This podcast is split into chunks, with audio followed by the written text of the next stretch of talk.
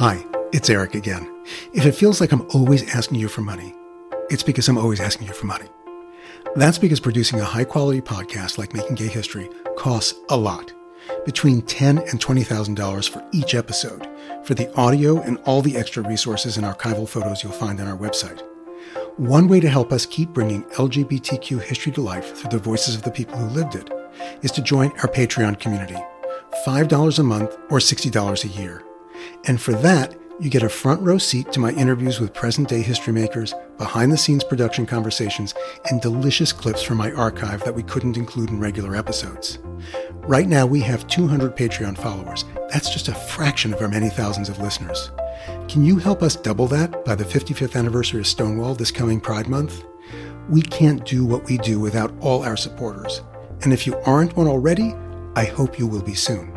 Or if you are already, get one of your friends to sign up to join our Patreon community at patreon.com slash makinggayhistory. That's patreon.com slash makinggayhistory. Or just go to makinggayhistory.com and hit the Patreon subscription button on our homepage. Thanks so much. Now, on to the episode you've chosen to hear.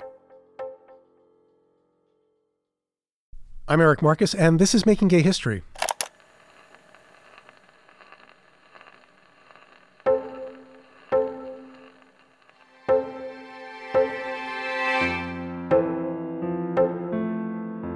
Our third season is a couple of weeks away, so in the meantime, we thought we'd bring you this preseason bonus.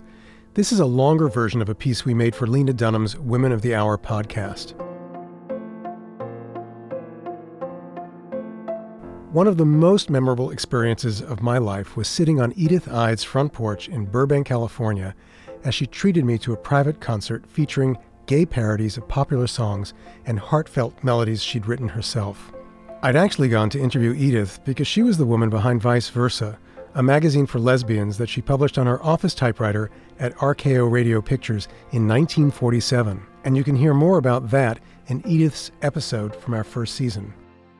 So I wasn't there to hear Edith sing, but when she mentioned that she performed in gay clubs, I asked her about it and she took out her guitar.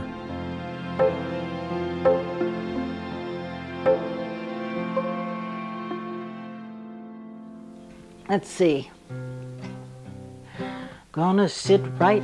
Let's see. I've got to think what key I do. Oh, yeah.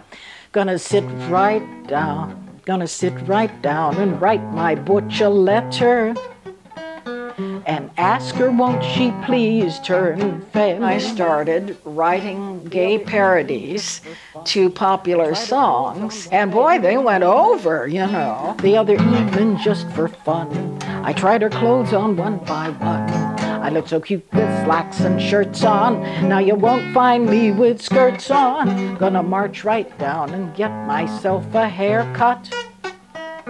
I'll look as handsome as can be. So I guess I'd better write my butch a letter and ask her to turn femme for me. I'm only kidding and ask her to turn femme for me. I had just moved down to Los Angeles in 1945 after I spent two and a half miserable years being a secretary in Palo Alto. I moved down here. I knew no gay people in Palo Alto. As a matter of fact, I didn't even know the word lesbian in Palo Alto. And the way I did find out was I was sunning myself uh, up on the top of the garage of the uh, place where I had a room. And some other girls that lived in the building came up too and spread out their towels. I somehow noticed that although their talk was uh, plenty of it, they never mentioned boys' names. And I thought, well, gee, that's refreshing to hear some people talk that aren't always talking about their boyfriends and breakups and this, that, and the other. One of the girls turned to me and said, uh, Are you gay? And I said, Well, I try to be as happy as I can under the circumstances. But, and they all laughed. Then they said, Oh, no, no. And they told me what it meant. And I said, Well, uh, yes, I guess I am because I don't, uh, I don't really uh, actively go out and search for boyfriends. I, I don't care for that. And so they said, well, you must come with us to a, uh, a girls' softball game. The game wasn't exciting to me. It bored the tar out of me. I mean, I just don't care for sports. I know that's very funny for a lesbian to say, but it, it's true. I never have cared for. But uh, I went along to be with the crowd, you see. And then the next thing, next uh, week or so, they took me down to a gay bar. I looked around me and I, tears came to my eyes, partly because of the cigarette smoke. And uh, I thought, gee, how wonderful that all these girls can be together. So uh, the girls could dance together there. So I started dancing with one or the other of them that would come over and ask me. I never asked them, uh, they asked me because I was obviously feminine. I had my hair long and I wore jewelry and uh, I just didn't didn't look like a gay gal. You know, I didn't have the close cropped hair and the, the tailored attire that uh, was so prevalent in those days. And uh, I didn't do any of that jazz because I just didn't feel like it. You know, and I was darned if I'm gonna I was going to do it just because everybody else did. I mean, I I'm a girl and I've always been a girl. The only difference is I like girls. Here's a song I like to sing. It's it's not really gay, but it is when a girl sings it. Yellow bird up high in banana tree. Yellow bird, you sit all alone like me. Did your lady friend leave your nest again? That is very sad, make me feel so bad. You can fly away in the sky away. You're more lucky than me. Oh, well, then, of course, I got invitations out to here and there, and I found out about a few more gay bars. There were two or three others in Los Angeles and one of them was called the Flamingo, and they used to have Sunday afternoon dances there for just the gay kids. Uh, Beverly Shaw, the well known uh, uh, gay singer, used to sing there. And uh, she was a very good singer. We all enjoyed her. And then as evening wore on, why, the straight people would wander in just to see how the other half lives. And the fellows would get up there on the stage and do their uh, uh, female impersonation acts. And oh, one of them got up and made a terrible remark about uh, about Beverly Shaw and her being a butch or something. But I mean, it was a a very offensive joke. All the straight people ha ha ha at it, you know. And it burned me up. At the time, I thought, what a stupid thing for them to do to play into the hands of these outsiders by demeaning themselves in this way. So uh, that's when I started writing gay parodies to popular songs. And I thought, well, I'm going to write some gay parodies, and they're going to be gay, but they are not going to be demeaning and they are not going to be filthy. You were the only person doing this, weren't you? As far as you knew. As far as I know, but I never, uh, I never thought of it. Mm-hmm. I mean, it was just something that came naturally, like coughing or. it was a lot of fun for you. Yeah, it was fun for me, and it was sort of an outlet. Mm-hmm. And uh, so, anyway, that was my philosophy on life back then anyway just uh, relax and go with it and have fun you know let's see what else i can think of The girl that I marry will probably be as butch as a hunk of machinery. The girl I idolize will wear slacks with fly fronts, tailored shirts, and bow ties. She'll walk with a swagger and wear short hair and keep me entranced with her tomboy air. Instead of cruising, I'll be using her shoulder to lean on while snoozing. A faint hearted fairy, the girl that I marry won't be.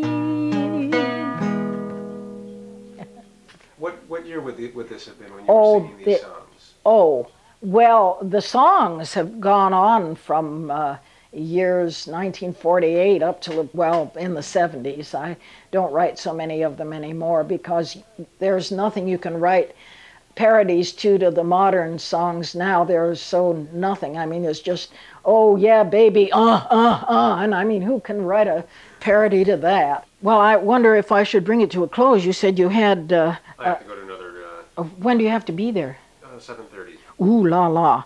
Well, What if- did- is there one more you'd like yeah, one more. Okay. This is one of my own, and uh, it's one of it's my favorite. It's called "A Fairer Tomorrow," and it echoes what I wrote in uh, in uh, vice versa.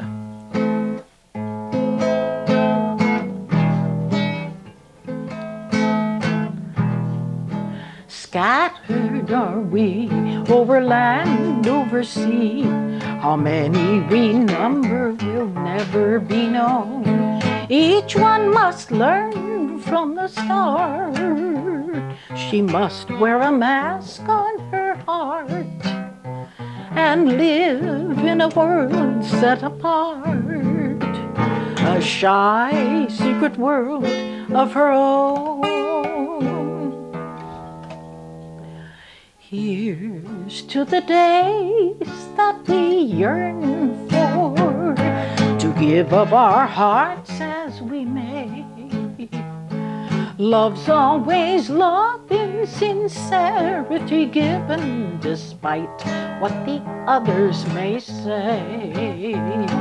The world cannot dare to deny us. We've been here since centuries past. And you can be sure our ranks will endure as long as this old world will last. So here's to a fairer tomorrow when we'll face the world with a smile. The right one beside us to cherish and guide us. This is what makes life worthwhile the right one beside us to cherish and guide us. This is what makes life worthwhile.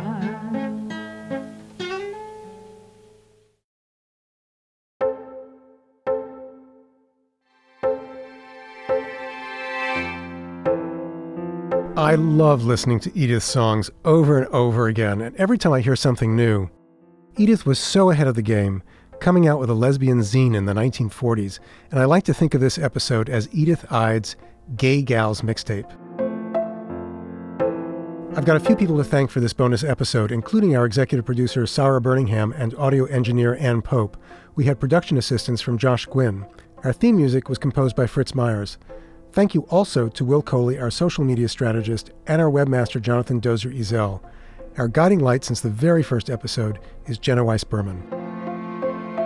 The Making Gay History podcast is a co production of Pineapple Street Media and is made possible with funding from the Ford Foundation.